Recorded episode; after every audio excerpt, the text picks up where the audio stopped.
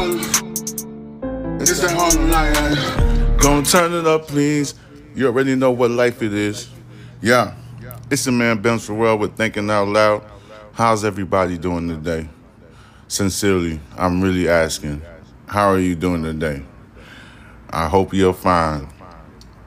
Because I got something for you to ease your mind. This that Houston, Texas stuff. You know what I'm saying? You don't have to sip on no lean. You don't gotta sip on no paint. You just gotta listen to your man, Ben Farel, with Thinking Out Loud. Yeah! Okay, I got an article. This one is our armed pregnant woman uh, shoots attacker targeting her family in Arkansas parking garage. So she was pregnant and she was packing. All right? Fox News, that's where this is at. If you want to watch the video of her annihilating the opposition, the ops. Moving along.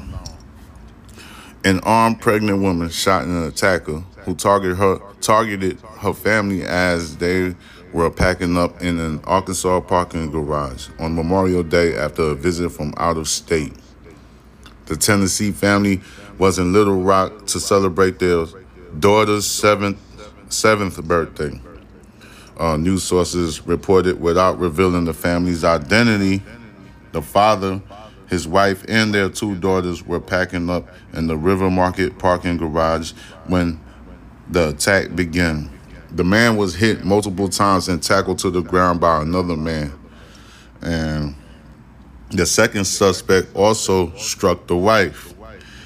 Just a fractured rib, and my wife has a couple of knots on her forehead where he apparently punched her, the father stated.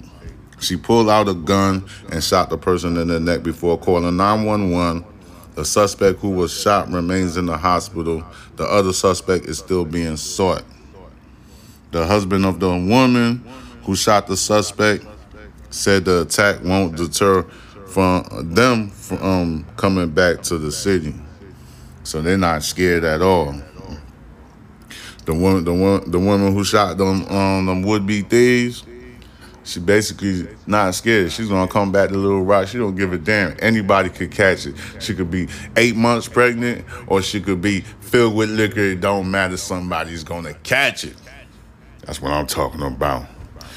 The gun-toting Western civilizations rises again. I bet you politicians is gonna use this story for they goddamn uh, rhetorics to be like, "Oh, we need our gun laws."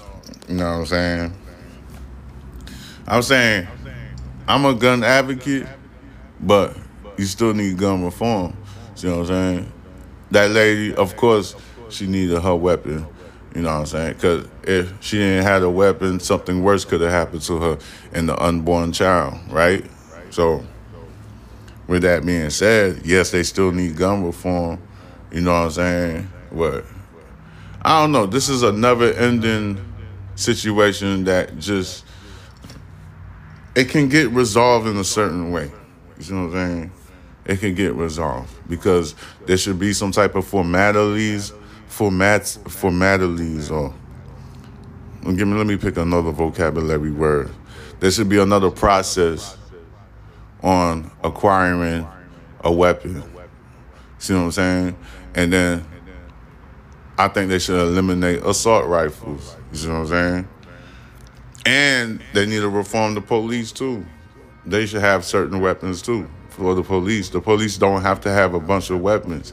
And like it's a whole bunch of stuff that they gotta attack. Politicians gotta attack. But you need the righteous politician to attack it, not the politicians that's greedy for money and they don't care about the um, community. Those you need a process to acquire, not acquire, but you need a process to elect certain individuals that's for the community.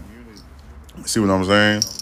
But I said it podcasters, many podcasters ago that you got to put your resources together because at the end of the day, it's all about money.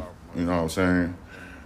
Because once you put money in the mayor's pocket or your representative's pocket, they're gonna see to it that they get whatever situation resolved within your community, if you understand what I'm saying.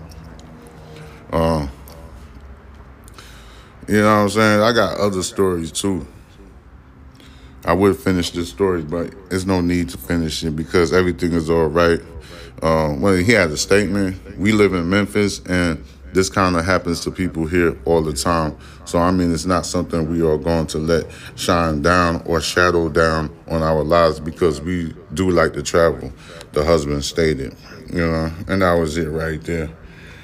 But, you know what I'm saying? Weapons, it's straight, it's a good thing. But like I said, you gotta go through a process when you when the individual is trying to acquire a gun or a gun license. He got to go through the same process, the same way when you go to the motor vehicle office to acquire a driver's license. It should be some type of process, you know, some type of protocols put in place before you get a weapon. You see what I'm saying? Or you should have a survey. But gun lobbyists, I think they really against that because they want that money. And like I said, like I said earlier, it's all about the money. It's all about that cash. You know, I'm trying to help you people think because this is how things things are out of control. They spiraling out of control because we don't have that much order order in our system. So we need to have some type of gun reform. Education reform is the number one, you know.